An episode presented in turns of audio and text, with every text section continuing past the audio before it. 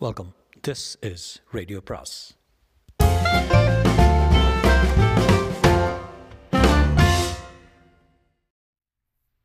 சுஜாதாவின் கனவு தொழிற்சாலை பாகம் பதினைந்து.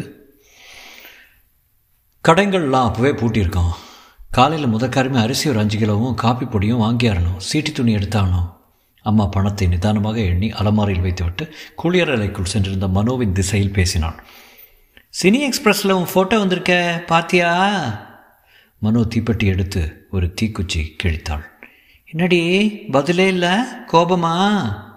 தீக்குச்சியின் கந்தக முனை பற்றி கொண்டதும் ஏற்பட்ட ஆரம்ப புகை அடங்கி அந்த ஜோதி ஸ்திரமாகும் வரை காத்திருந்தாள்.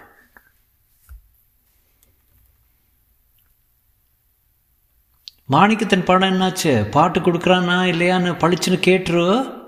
கெரசின் நனைந்த புடவை தலைப்பெண் அதை அதை தொட்டாள். என்ன? வெந்நீர் வைக்கிறையா? கிருஷ்ணாயில் வாசனை வருது? அதுவரை பதிலே இல்லை. என்ன இது? அம்மாவின் உள்ளு உள்ள ஏதோ தப்பு என்று என்று பட்டுவிட்டது. குளியல் அறை கதவு வந்து மனோ! என்றாள். காது கொடுத்து கேட்டாள். உள்ளே இருமல் சப்தம் கேட்டது. அம்மா அம்மாடி! முனகல் சப்தம் கேட்டது. கதவு விளிம்புகளின் புகை தப்பித்து தவழ்ந்தது. மனோ மனோ! என்று கதவை இரண்டு கைகளால் பலமாக தட்டினால் இப்போது புகை வேகமாக பீரிட ஆரம்பித்தது. அம்மாவுக்கு அடிவயிற்றில் ஐயோ! என்று ஒரு பந்து ஒருமித்து சுருட்டி பிடித்து கொள்ள பேதலித்து வலவலத்து போய் உறக்க மனோ மனோ என்னடி சேர? கதவு திறந்துரு நான் பெத்த செல்வம் இல்லையா? திரடி திற என்று அலறிக்கொண்டு தோள்களாலும் கைகளாலும் மண்டையாலும் இடிக்க கதவு தடக் தடக்கென்று குறுங்கியது திறக்கவில்லை. உள்ளே முனகள் நின்று போய் விகாரமான விவரிக்க இயலாத சப்தம் ஒன்று கேட்டது. தொடர்ந்து எரியுதே எரியுதே என்று குரல் கேட்க அம்மா வாசலுக்கு ஓடி வந்து ஓடியாங்களே ஓடியாங்களே என்னவோ ஆயிடுச்சு? இந்த அக்கம் பக்கத்து அத்தனை பேர் தூ தூக்கத்தையும் கலைக்கிற ஸ்தாயில் நரம்பு புடைக்க கத்தினால் அவர்கள் வந்தார்கள் விசாரித்தார்கள் பதற்றப்பட்டார்கள் முனைந்து மோதினார்கள் கதவை உடைத்தார்கள் திறந்தார்கள். உஷ்ணக்காற்று சீறி துரத்த உற்சாக புகை மேகங்கள் பொதி பொதியாக விடுதலை பெற்று ஓடின. மனோ வெந்து முடிந்திருந்தாள். டப்பென்று என்று மூடி திறந்து கொள்ள துல்லியமான கிளாஸில் தங்க நிற ஸ்காட்ச் திரவத்தில் சோடா கலக்கப்பட்டது. சின்னதாக ஒரு வெள்ளி டிங்குடன் கண்ணாடி தமிழர்கள் மோதிக்கொள்ள சேர்ஸ் என்று சொல்லி அருண் ஒரே மடக்கில் பாதியை காலி செய்தான். பாஸ்கர் எதிரே புன்னகையுடன் ஈஸே என்று சொல்லிவிட்டு தன் கிரேப் ஜூஸை ஓரத்தில் சாப்பினான். மேஜை மேல் நூற்றுக்கணக்கான தந்திகள் கிடந்தன. அந்த கும்பலில் மேலே இருந்த தந்தி மின்விசிறி காற்றில் பிரிந்து பிரிந்து first week all shows booked congrats for great picture என்றது. அருண் தனக்குள் ஒரு தங்க ராகம் போல இறங்கிய திரவத்தின் சலுகையில் சிரிக்க ஆரம்பித்தான். எப்படி இதை புரிஞ்சுக்கிறதுனே தெரியல பாஸ்கர். புரிஞ்சுக்க பார்க்காத இது ஒரு லாட்ரி. இல்லை நீ ஏதோ செஞ்சுருக்க அருண் இந்த படம் எதனால் வெற்றி பெற்று தெரியுமா?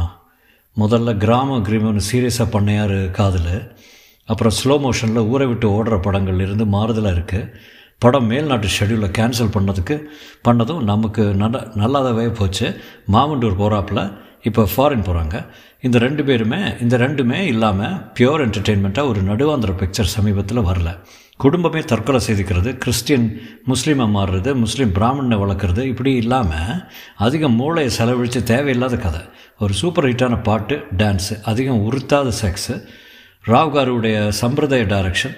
தேர்ந்த ஒரு சமையற்காரர் மாதிரி எனக்கே ஒரு மெனு வச்சுருந்தார். இது எத்தனை நாளைக்கு தாங்கும்? நம்ம படமா?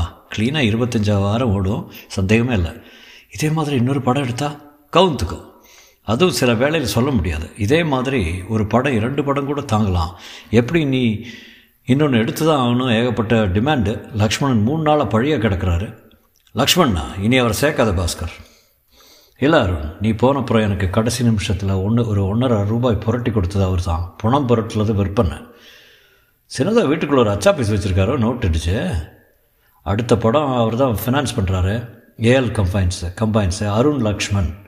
போதும் அருண் ஏற்கனவே நிறைய குடிச்சிருக்க. டெலிஃபோன் ஓயாமல் ஒலிக்க அதை ஃபோனால் போனால் போகிறது என்று எடுத்து அருண் ஹலோ?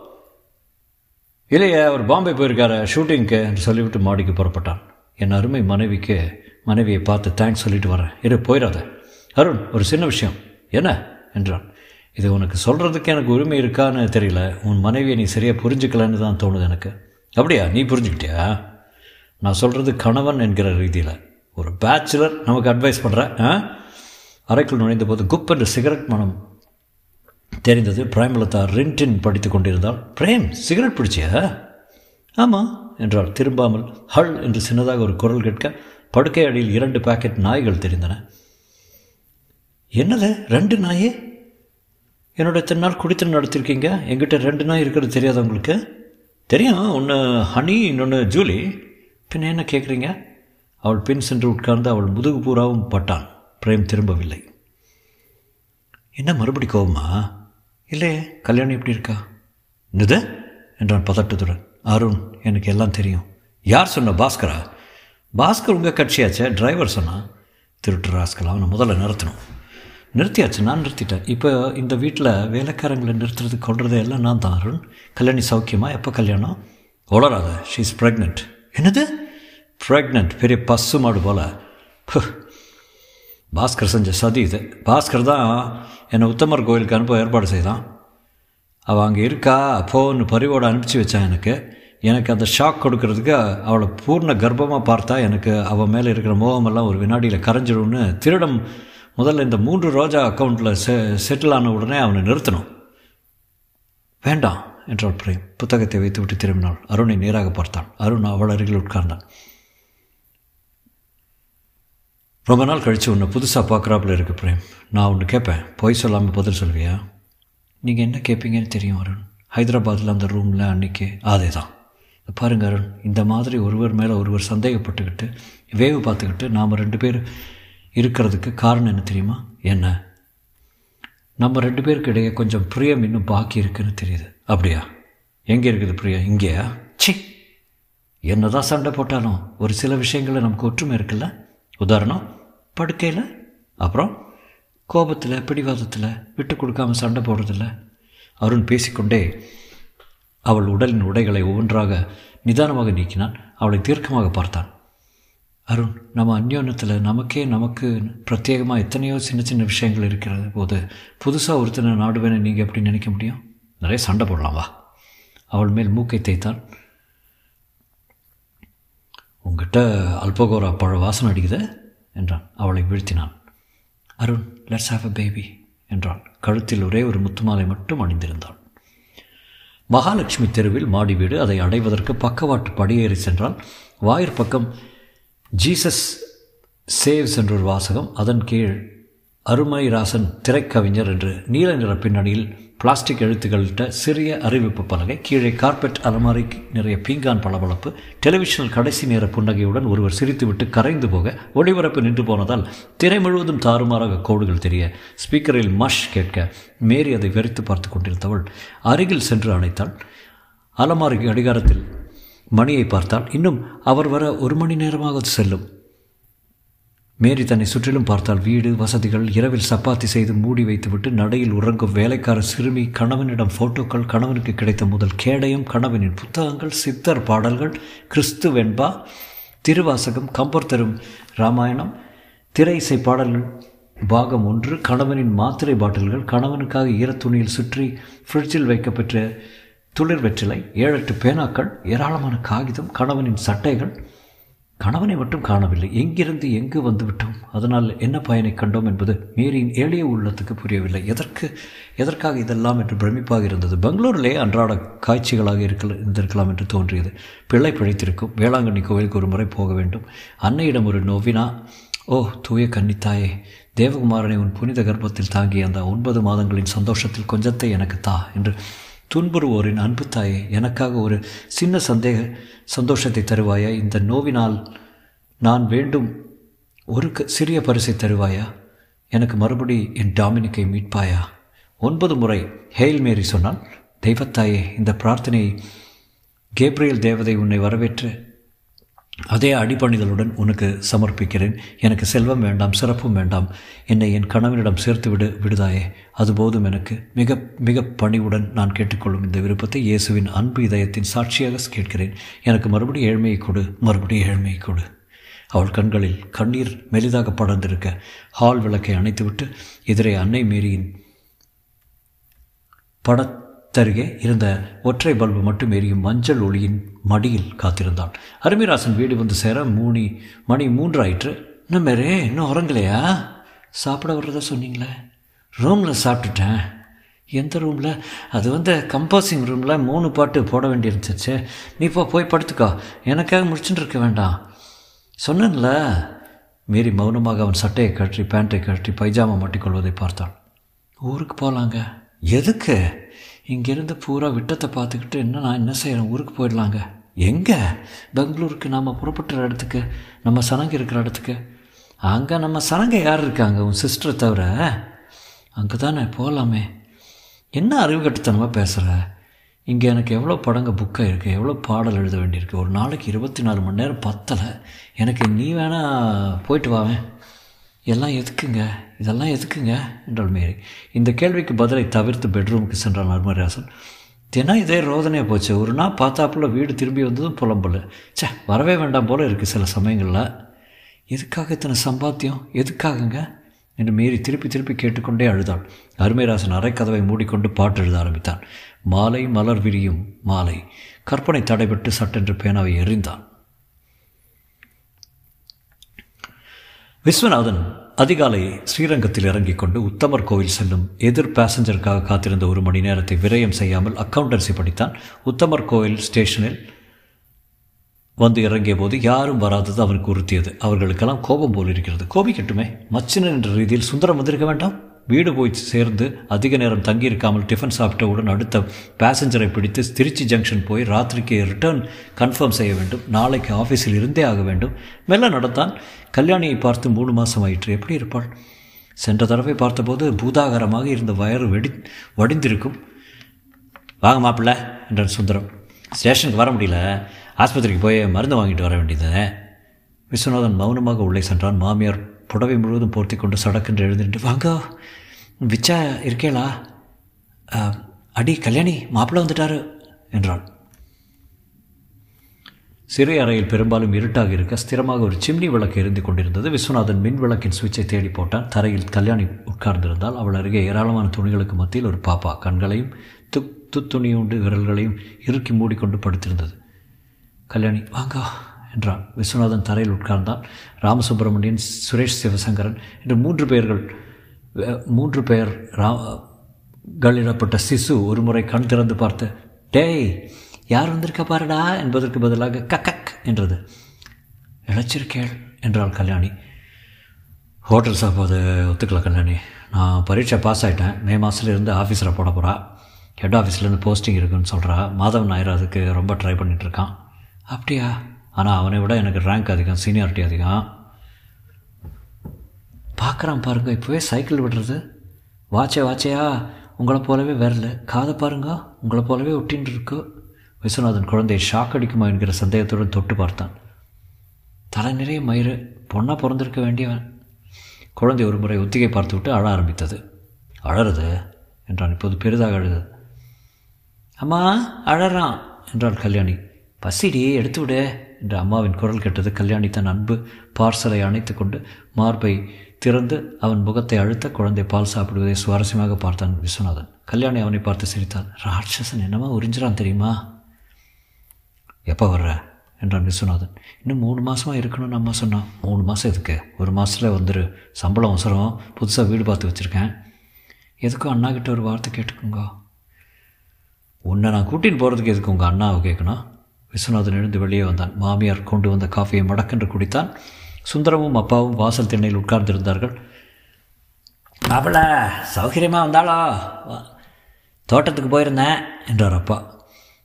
கல்யாணம் அடுத்த மாதம் ஊருக்கு கூட்டிகிட்டு போகலான் இருக்கேன். அதுக்குள்ளையா? என்றார் அப்பா. சுந்தரத்தை பார்த்தார். இன்னும் மூணு மாதமாக அதை இங்கே இருக்கணும் டாக்டர் சொல்லியிருக்காரு என்றான் சுந்தரம். எதுக்கு? அவளே வீக்காக இருக்கா. குழந்தை vaccination triple antigen polio drops எல்லாம் இல்லாத டாக்டரா எதுக்கு இந்த டாக்டர் கேட்டுடலாமே? அடுத்த மாதம் எட்டாம் தேதி வந்து அழைச்சிட்டு போகிறேண்ணே என்ன விஸ்வநாதன் நான் பாட்டுக்கு ஒன்று சொல்லிகிட்டு இருக்கேன். நீங்கள் பாட்டுக்கு திருப்பி திருப்பி. பாருங்கள் சுந்தரம். அவள் என் மனைவி. அவளை எப்போ அழைச்சிட்டு போகிறதுன்னு எனக்கு தெரியும். அவள் ஹெல்த் பற்றி எனக்கு இல்லாத கவலையா? மனைவி. ம் அவளை நடத்தின அழகு தெரியாதா? என்ன நடத்தின அழகு? உனக்கு என்னையா தெரியும்? அவள் நடந்துட்ட விதம்? நடா சந்துரு அவள் வந்ததுமா வராதுமா? சண்டை? அண்ணா கல்யாணியின் உரல் குரல் நடையில் கேட்டது. அனாவசியத்துக்கு வாக்குவாதம் வேண்டாம். அவர் ஒரு மாதத்தில் கிளம்பணும்னா கிளம்பிட்டா போச்சு. வீணா வார்த்தையை வளர்க்காத. விஸ்வநாதன் விருட்டென்று எழுந்து உள்ளே சென்றான். குளிக்கணும் என்றான். அவன் டிக்கெட் ரிசர்வேஷனை பற்றி விசாரிக்க திருச்சி சென்றதும் அம்மா அரற்றினான் நான் நியாயமாக இருக்குது பச்சை உடம்பு. கை குழந்தைய வச்சுட்டு தவிக்க போகிறா எதுக்காக இந்த பிடிவாதம் பிடிக்கிறாரு? கல்யாணம் ரெண்டு மாதம் வச்சுட்டு உடம்பு தேர்னப்புறம் அனுப்பலாம்னு. சுந்தரன் நிதானமாக அம்மா கவலைப்படாத சீக்கிரமே கல்யாணம் திரும்பி வந்துடுவா அடுத்த பிரசவத்துக்கு. என்றான். சவேரா ஹோட்டலின் ரிசப்ஷன் பகுதியை தாண்டி கண்ணாடி கதவுகளை விலக்கி வலது பக்கம் சென்றால் ஒரு சிறிய ப்ரீவியூ தியேட்டர் இருக்கும். அங்கே மாணிக்கத்தின் திருப்பு முனையின் பிரத்யேக காட்சி முடிந்து பத்திரிகைக்காரர்களும் பத்திரிகைக்காரர்களும் நடிகர்களும் வெளியே வந்து கொண்டிருக்க மாணிக்கம் அவர்களை பணியுடன் வந்தனத்துடன் வழி அனுப்பி கொண்டிருந்தார் கை கொடுங்க மாணிக்கம் பிரமாதம். பிச்சு உதறிட்டீங்க. கங்க்ராச்சுலேஷன்ஸ் ரியலி போல்டு வெஞ்சர் எல்லாம் அவங்க ஆசீர்வாதம். பாட்டே இல்லையே. போகுமா? ஒரு ஹம்மிங் சாங் இருக்க டைட்டில் சாங் இருக்க. இருந்தாலும் தைரியமாக தான் இறங்கியிருக்கீங்க. ஏன் ஏ கொடுத்துருக்கான்? க்ளீனாக தானே இருக்கு. அந்த சின்ன பையன் சவுக்கால் அடிக்கிறத வயலன்ஸ்னு சொல்லி நீக்க சொன்னாங்க. அது பிற்பாடு அவனுடைய மூர்க்கத்தனத்தை ஞாபகப்படுத்துகிற சைக்காலஜி தேவையான சீன் நான் ரொம்ப வாதாடினேன். அதை நீக்க விரும்பலை. அதுக்காக ஏ அந்த சீன் பவர்ஃபுல்லாக வந்திருக்குது. நான் சின்ன வயசில் அந்த அடிபட்டிருக்கேங்க. குட் நைட் கிட்டு அட்டகாசமாக வெளியே வந்தார். மாணிக்கா! என்று அவனை கரடி தழுவலாக தழுவலாக தழுவினார். டின் கட்டிட்ட என்ன படம் என்ன படம்? போலான்ஸ்கி எல்லாம் தோற்று போகிறான் ஆமாம் நாளைக்கு ரிலீஸா ஆமாம் மூன்று ரோஜா ஓடுற இடத்துல இது அடிபட்ட போ போ போயிடாத? ஒரு டான்ஸு பாட்டு இல்லையாப்பா. இது வேறு பிக்சருங்க எதுக்கும் மாங்காட்டுக்கு ஒரு நட போயிட்டு வந்துடு அவர்கள் பேசிக்கொண்டிருக்க சற்று தூரத்தில் தயங்கி நின்று கொண்டிருந்த ஒரு இளைஞன் கிட்டுவை அணுகினான். மாநிலமாக இருந்தான். கையில் ஃபயல் போல ஏதோ ஒன்று வைத்திருந்தான். பத்தொன்பது வயசிற்கு மெலிதாக மை தீட்டினார் போல் கண்கள். மிக அடர்த்தியான கேசம். தயவு கோரும் சிரிப்பு வணக்கங்க என்று கிட்டுவின் அருகில் ஆர்வத்துடன் வந்து நின்றான். இங்கே வந்துட்டிங்களா? சரிதான் மாணிக்கம். இதான் ராமகோபால். ராம்குமாருங்க. ஆ ராம்குமார். நல்ல நடிகர். பெங்களூர் ஆதர்ஷானில் டிப்ளமா வாங்கியிருக்காரு. நிறைய நாடகங்களில் நடிச்சிருக்கேங்க. பேசும் படத்தில் ஒரு முறை. நம்ம அடுத்த படத்தில் போட்டால் போட்டுட்டா போச்சு. மாணிக்கம் கிட்டுவை தனியாக அழைத்து கிட்டு எவ்வளோ வாங்கியிருக்கீங்க? சும்மா ஒரு அரை நோட்டு. அதுவும் ஆல்பம் தயாரிக்க. பேசாமல் வீட்டை பார்த்து பார்க்க திரும்ப போக சொல்லிடுங்க அது கூட சரிதான். மாணிக்கம் ஒரு சின்ன ஃபோர்ஸு என்று ஒரு ஃபோட்டோகிராஃபர் கேட்க இருங்க நம்ம டெக்னீஷியன்ஸ்லையும் கூப்பிடுறேன். மாணிக்கம் உங்ககிட்ட ஒன்று சொல்லணுன்னு இருந்தேன். நம்ம மனோ இல்லை மனோ? மாணிக்கம் முதற்குள்ள அந்த கூட்டத்தில் கரைந்து விட்டான். வாங்க ராம்குமார் என்றார் கிட்டு. ராம்குமார் அருகில் வர எல்லாம் பேசிட்டேன். ஒரு ஸ்க்ரீன் டெஸ்ட் எடுத்துடலான்னு சொல்லிட்டாரு. பார்த்த உடனே சொல்லிட்டாரு இந்த பையனுக்கு நல்ல எதிர்காலம் இருக்குது ஃபேஸ் கட் பிரமாதமாக இருக்குன்னுட்டாரு. மாணிக்கம் யாரும் தெரியல நீ தேதிக்கு டாப் டிரெக்டரு திருப்பு மனேன்னு இப்போ தான் ப்ரிவியூ ஆச்சு. அவன் கண்களில் நம்பிக்கை ஜொலித்தது. சரி நாளைக்கு நான் வந்து வாய் வாகினியில் பா பார்க்கணுமா? வாகினியில் பாருங்கள் ஒரு ரூபா சில்லறை எடுத்துகிட்டு வாங்க ஆல்பம் தயாரிக்கணும் ஃபோட்டோகிராஃபர்கிட்ட சொல்லியிருக்கேன். எங்கிட்ட ஆல்பம் இருக்குதே. இது என்ன வீரசம்மன் கன்னியின் கனவுகள் ட்ராமா ஆல்பம் சினிமாவுக்கு வேறு விதமாக எடுக்கணும். இப்போவே இருக்கா? இல்லை நாளைக்கு கொண்டு வரீங்களா? ஒன்றும் அவசரம் இல்லை. பணம் அவ்வளோ இல்லைங்க. எவ்வளோ இருக்கும் இருநூறு தேரும். போகாது. சரி அப்புறம் பார்க்கலாம். நான் யோசித்தேன் இந்த வாட்சையும் மோதிரத்தையும் என்றான். நான் என்ன மார்வாடி கடையை வச்சுருக்கேன்? சைனா பஜார் போங்க. இந்த சிரித்தார் கிட்டு. மாணிக்கம் தன் அறைக்கு வந்து படுத்தபோது மணி ஒன்று இருக்கும் தூக்கம் வரவில்லை. நாளை தீர்ப்பு நாளை தெரிந்துவிடும். ஒரு வாரத்தில் திருப்பு முறையின் ஜாதகம் வந்துவிடும். அவனிடம் இன்பமான ஒரு அலுப்பு இருந்தது. முடித்து விட்டேன் பார்த்து விட்டேன். இனி என்ன? முதல் வெந்நீர் போட்டு உடல் உருவ குளிக்க வேண்டும். சாதனை தான் இது. மகத்தான சாதனை தான் மேஜை மேல் பல தினங்களாக பார்க்க பார்த்திராத பல கடிதங்கள் இருந்தன. ஒவ்வொன்றாக பிரித்தான்.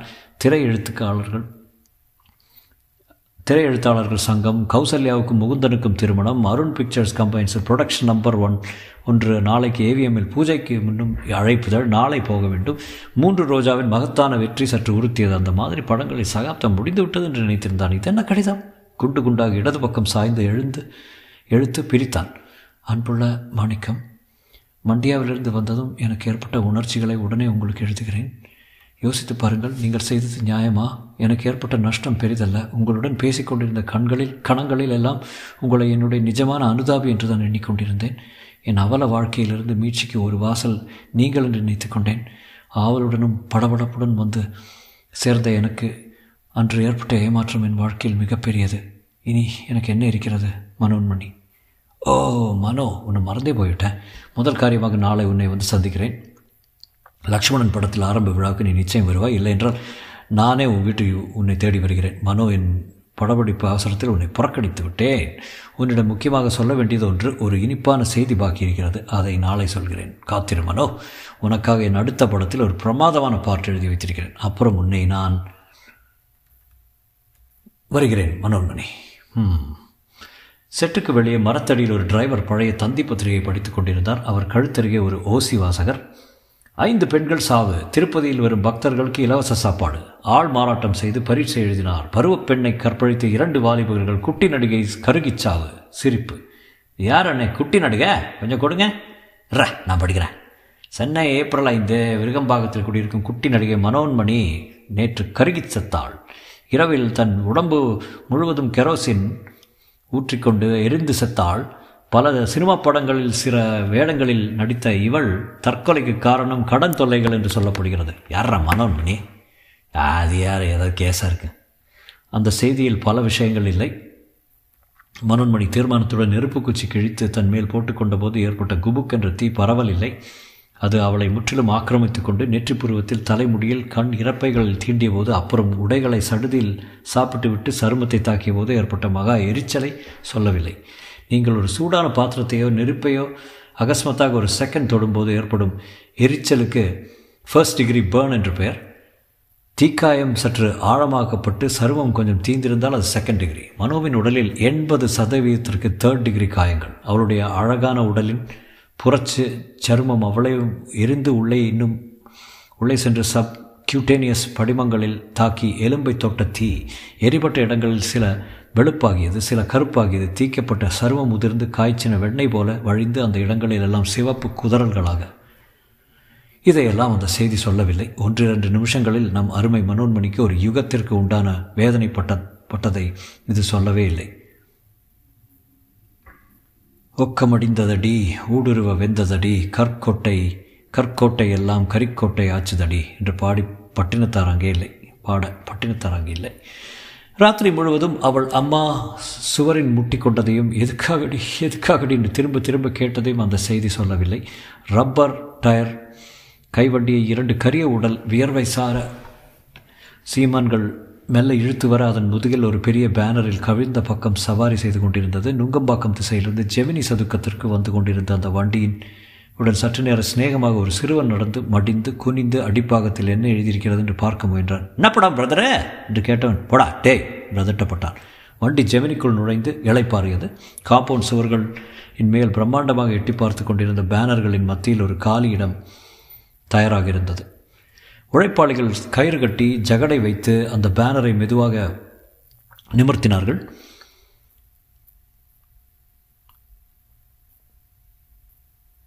அதன் எழுத்துக்கள் அந்தரத்தில் தொங்கின. கனவு தொழிற்சாலை. ரெக்கார்டிங் தியேட்டர் வாசலில் செருப்புகள் உதரப்பட்டன பட் பட் என்று செல்லமாய் சாத்தப்பட்டு பிரமுகர்கள் வந்து இறங்கி தத்தம் பட்டுப்புடவை மனைவியருடன் விச விசுவாசத்துடன் காத்திருந்தது. ஜோடி ஜோடியாக உள்ளே நுழைந்தார்கள். வாங்க வாங்க என்று லக்ஷ்மணன் வரவேற்றுக் கொண்டிருந்தார். அருகே சேட்டு பையன் சற்று தூரத்தில் மஞ்சள் சில்க் அணிந்தவளை கண்கொட்டாமல் பார்த்து கொண்டிருந்தான். பாஸ்கர் சுறுசுறுப்புடன் பூஜை ஏற்பாடுகள் செய்து இறங்கி நேராக லக்ஷ்மணனிடம் சென்றார். வாயா கிட்ட இங்கே கவிஞர் அருமராசன் வர்றார் வர்றாரு அவர் இல்லாமலா? வந்துடுவார் ராத்திரி ஒரு பார்ட்டி என்ன லக்ஷ்மணன் சார் புதுப்படமா கேஸெல்லாம் ஆச்சு என்ன ஆச்சு? ஃபைன் கட்டினா அதான் ஆச்சு. இண்டஸ்ட்ரியில் லக்ஷ்மணன் அவ்வளோதான் அவ்வளோதான் காலின்னு பேசிக்கிட்டாங்க. இதை பாரு கிட்ட. உனக்கு எனக்கு இந்த சேட்டுக்கும் அழிவே கிடையாது. டைரக்டருங்க நடிகருங்க பாட்டு எழுதுகிறவங்க மியூசிக் டேரருங்க எல்லாம் மாறுவாங்க வருவாங்க. வந்த சூடு தெரியாமல் போவாங்க. லக்ஷ்மணையும் கிட்டுவையும் சேட்டையும் அழிக்கவே முடியாது. சேட்டு பாரு. நேரமாக மஞ்சுவை கவனிச்சிட்ருக்காரு என்ன சேட்டு? அந்த பெண் குத்து வழக்கேற்றி மார்பு புடவை சரிந்ததை நிதானமாக சரி செய்து கொண்டதில் சேட்டின் ஹார்ட் ஒரு துடிப்பை தவறவிட்டது. யாருது? என்றார் சேட் சிக்கனமாக. புதுசாக வந்திருக்கு. இந்த படத்தில் நீங்களும் உண்டா லக்ஷ்மணன் சார்? நான் இல்லாமல அருணும் நானும் ஏஎல் கம்பைன்ஸ்னு எடுக்கிறோம். ஐம்பது ரூபா செலவழிக்க போகிறோம் ஆக்டருங்க? அருணும் பிரேமலதாவும் தான் வேறு யார்? இன்னி இன்னி தேதிக்கு மறுபடியும் அவங்க தானே டாப்பு. மூணு ரோஜா எப்படி ஓடுது பார்த்துல திருசூலத்தை சாப்பிட்டுடும் போல இருக்கு. அதே குரூப்பு கால் ஷீட் வந்து அம்முது. அதே பசுமார்த்தின டைரக்டர் செய்கிறாரு சீமான்யா. தமிழில் ஒரு வார்த்தை தெரியாத என்ன போடு போடுறான். ஏகப்பட்ட கடவுளர்கள் படங்களின் மத்தியில் குங்குமம் இட்டுக்கொண்டு ஒரு புதிய கிளாப்பர் போர்ட்டில் கனவு தொழிற்சாலை என்று எழுதியிருந்தது. கனவு தொழிற்சாலை நல்ல பேர். இதே பேரில் ஒரு தொடர்கரை வந்துட்டு இருக்குல்ல? முடிஞ்சிருச்சு. இது நான் இதுதானே முன்னமே யோசித்து வச்ச டைட்டில் அப்படியா? நல்ல கற்பனைங்க உங்களுக்கு. அதோ அருண் வந்தாச்சு. சலசலப்பு. கார் மிதந்து மிதந்து வந்து நிற்க. உடனே அதன் கதவை திறக்க மூன்று பேர் போட்டி. அருண் இறங்கி வாயில் ஒரு சிகரெட் பொருத்தி கொள்ள அதை பற்ற வைக்க மூன்று பேர் போட்டி. லக்ஷ்மணன் நேராக அவனிடம் சென்று இரண்டு கைகளையும் பற்றிக்கொண்டு வாங்க வாங்க எங்கே பிரேம? என்றார். கொஞ்சம் லேட்டாக வருவா? ஹைதராபாத் பிளேன் லேட்டா? என்ன லக்ஷ்மணன் பணம் கொடுப்பீங்களா? இல்லை முன்ன மாதிரி திராட்டில் விடுவீங்களா? என்ன தம்பி இப்படி சபையில் பேசுகிறீங்க பாஸ்கர் கேளுங்க. பாஸ்கர்! பணம் ப்ராப்ளம் இல்லை அருண் ஏரியாவுக்கெல்லாம் ஹெவி டிமாண்ட் சமாளிக்க முடியல. மூணு ரோஜா பேரை சொன்ன போதும் என்றார் கிட்டு அப்போ தான் இந்த படத்தில் என்ன இருக்குன்னு புரியல பாஸ்கர். புரியவே இல்லை. இன்றைக்கும் கூட பிரமிப்பாக இருக்குது இந்த ஃபீல்டில் புரிஞ்சுக்கிறது முயற்சி பண்ணக்கூடாது. எல்லோரும் வந்தாச்சா? அருமை ராசம் வரணும். அருண் ஓரத்தில் மாணிக்கத்தை பார்த்தான். என்ன மாணிக்கம்? ஏன் இந்த பக்கம்? நீங்கள் தான் இன்விடேஷன் அனுப்பிச்சிங்க அருண்? ஓ சாரி ஹெல்மெட் அணிந்த சாஸ்திரிகள் ஸ்கூட்டரில் வந்து இறங்கினார். திருப்பு முறை பார்த்தீங்களா அருண்? பார்த்தேன் பிரமாதம். விகடன் அறுபத்தொன்று கொடுத்தான். என்ன பிரயோஜனம் ஈகாவில் நூன் ஷோ மட்டும்தான் ஓடுது. போட்ட பணத்தை அடிச்சிருமா இல்லை அருண் கடிக்குது. அதான் சொன்னேன் மாணிக்கம் வந்துடுங்க. நம்ம கனவு தொழிற்சாலைக்கு. நாம் எல்லோரும் சேர்ந்து ஈஸ்மன் கலரில் சக்கரை தடவி ரீலை ரெண்டு ம பரிமாண மனிதர்களை படிக்கலாம். கிட்டு மனோன் மணின்னு ஒரு பொண்ணு தெரியுமில்ல அருண்? விட விடன்னு மாநிறமா தற்கொலை பண்ணிக்கிச்சான். அடடா மியூசிக் பார்ட்டி ரெடியா மாணிக்கம் ஸ்தம்பித்தன கிட்டு என்ன சொன்னீங்க? தெரியாது இளந்தலைவனில் வந்ததே. ஆமாம் பொசுங்கி போச்சு கருகி போயிட்டா தற்கொலை. எப்போ எப்போ? என்று பதறினான். தேதி ஞாபகம் இல்லை மாணிக்கம். இதோ அருமைராசம் வர்றாரு. மாணிக்கம் அருகில் சுவரை பிடித்து கொண்டான். சற்று நேரம் அவன் உலகம் தடுமாறியது சுற்றியது. கடிகாரத்தை பார்த்தான். அவசர அவசரமாக வெளியே வந்தான். மியூசிக் பார்ட்டியை இறக்க வந்த டாக்ஸியில் பாய்ந்தான். விருகம்பாகம் போப்பா என்றான். ஒரு சாக்லேட் நிற புத்தம் புதிய அம்பாசடர் காரில் அருமைராசன் வந்து இறங்க உடனே கெட்டு போய் கதவை திறந்து வாங்க அருமை! உங்களை தான் எல்லோரும் காத்திருக்கோம். எங்கள் தங்கச்சி மேரி ஊருக்கு போயிருக்குது. என்ன ஏதாவது விஷயம் பண்ணிட்டியா? அப்படித்தான் வச்சுங்களேன் அருமைராசன் சில்கில் ஜிப்பா அணிந்து கண்களில் ரேபான் கண்ணாடி அணிந்திருந்தான். மெலிதான தொப்பையை அடக்கி சரிகை வேஷ்டியை கட்டியிருந்தான். தோளில் தாராளமாக சால்வை கைவிரல்களில் மோதிரங்கள் காலில் சிங்கப்பூர் செருப்பு நடையில் ஒரு ராஜஸ்தானுடன் ராஜசத்துடன் அருணை நோக்கி நடந்தான். அவன் பின் ஒரு இளைஞன் நோட்டு புத்தகம் வெற்றிலை செல்வம் சில மாத்திரை பாட்டில்களுடன் தொடர வணக்கங்க என்றான். வாங்க அருமைராசன். அருமைராசன் தன் கை கடிகாரத்தை பார்த்து கொண்டு ஒன்பது முப்பத்தி ரெண்டு பத்திரக்குள்ளே முடிஞ்சிருமா? என்றான். தாராளமா. பாட்டு தயார் பண்ணிட்டேன். அவங்க ரெடியா? ரெடி. பிரமாதமாக டியூன் போட்டிருக்காரு ராஜா. உங்களை எங்கேயோ பார்த்த மாதிரி இருக்கு அருமைராஜன் என்றார் அருண். அப்படியா? எங்கே? என்று சிரித்தான் அருமைராஜன். எல்லாருக்கும் ரெக்கார்டிங் தியேட்டருக்குள் நுழைந்தனர். மாணிக்கம் விருகம்பாக்கம் காலனியை அடைந்தபோது சைக்கிள் ரிக்ஷாக்காரன் மரத்தடியில் தூங்கிக் கொண்டிருந்தான். அதை கடந்து ஒரு டீ கடை ஸ்டீல் ஒர்க்ஸ் ஃபிலிம் பெட்டி தயாரிப்பாளர்கள் இவ்விடம் காகிதப்பூ உடைகள் தப் துப்பாக்கி குண்டு லினோலியம் விக் முதலிய சாக சகாய விலைக்கும் குறைந்த வாடகைக்கும் கிடைக்கும். தணிக்கைக்கு கதை வசனம் டைப் அடித்து தரப்படும் என்ற போர்டு அதை அட அடுத்து நீண்ட ஒற்றை மாடி கட்டடத்தில் மனோன்மணியின் வீட்டை மெதுவாக நெருங்கினான். வாசலில் வந்து நின்றான். பூட்டியிருந்தது புதிதாக பெயிண்ட் அடித்திருந்தது நிமிர்ந்து பார்த்தான் ஒரு போர்டு தொங்கியது. கனவு கன்னி ஹேமமாலினியின் கனவுகளை நனவாக்கிய பிரபல கைரேகை நிபுணர் ஸ்டோர் ஜோதிடர் கே. நாகராஜ் என்பவரின் போர்டு. உங்கள் முக்கால பலன்களை அறிய உடனே சந்தியுங்கள். பார்வை நேரம் மாணிக்கம் அந்த குறுகலான வாயிற்படியில் அப்படியே கீழே உட்கார்ந்து கொண்டு தன் வெயில் கண்ணாடியை சுழற்றி விட்டு உறக்க அழுதான்.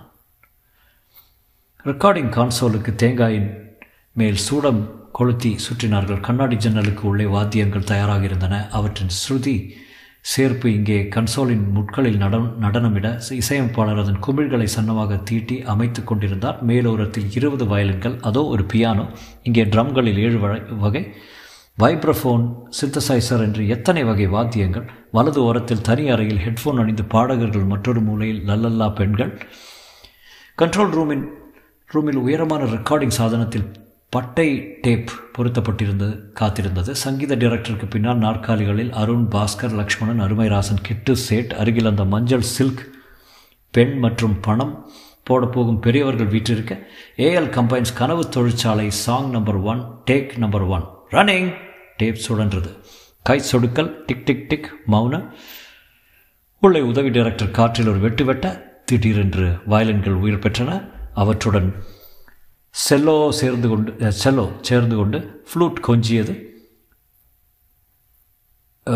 பேஸ் துடித்தது கித்தார் குதித்தது சிந்தசைசர் கலந்து ஒரு இம்மி பிசகாத ஸ்ருதியில் அத்தனை வாத்தியங்களும் சேர்ந்து கொண்டு வர்ண துணிகளை இழைத்து இறைக்க ஒரு கணத்தில் அத்தனையும் பிரேக் போட்டது போல நிற்க உடனே அருமைராசனின் வரிகள் ஒலிக்க துவங்கின. மாலை மலர் விரியும் மாய எழிற்சோலை காலை கலையும் கனவு தொழிற்சாலை.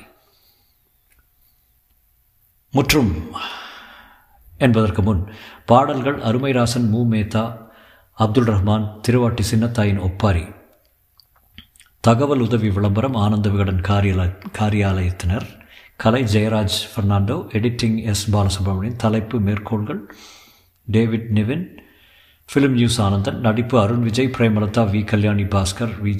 G. Krishnamurthy Kittu S. V. Lakshmanan Manonmani Manickam Gnanasekaran Venugopal Sivanlal Sait மற்றும் பலர் கதை வசனம் டிரெக்ஷன் சுஜாதா. வணக்கம். மற்றும் ஸோ இந்த கதை is very very interesting to me நல்ல ஒரு கதைன்னு தான் சொல்லலாம். I think it's one of is good novels lot of interesting characters இருந்தது. நல்ல I mean it it really shows the film industry அந்த காலத்து film industry that is and and characterizations are all really well done கஷ்டப்பட்டு வர்றவங்களையும் people who want to make good movies அந்த type ஆட்காரையும் it's just very very interesting novel that's my feeling I enjoyed it thoroughly ஆனால் some errors எல்லாம் இருந்தது. Like இந்த இந்த அருமை Rasan suddenly famous ஆகிறது you know ஒரு கேடயமெல்லாம் வாங்குற மாதிரி அவார்டெல்லாம் வாங்குற மாதிரி சொல்லியிருந்தது. But the way the story move it move like க்ரொனாலஜிக்கலாக move ஆச்சு. அவ்வளோ சீக்கிரம் அவார்டெலாம் கிடைக்கிற அளவுக்கு க்ரோத் டைம் டைம் டிமென்ஷன் போகலன்னு எனக்கு தோணுச்சு. ஜஸ்ட் மை தாட் ப்ராசஸ் அவ்வளோதான் எல்லாம் I enjoy the story I hope you did too that's it thank you இனி I think this is the longest story I'm gonna do this week நான் வந்து I'm travelling to India next week coming week actually so அதனால் I'm not gonna start a new long story so இன்னும் ரெண்டு மூணு நாள் இருக்குது so ஏதாவது சிம்பிளாக எதாவது பண்ணலாமான்னு பார்க்குறேன் see you again later good night everybody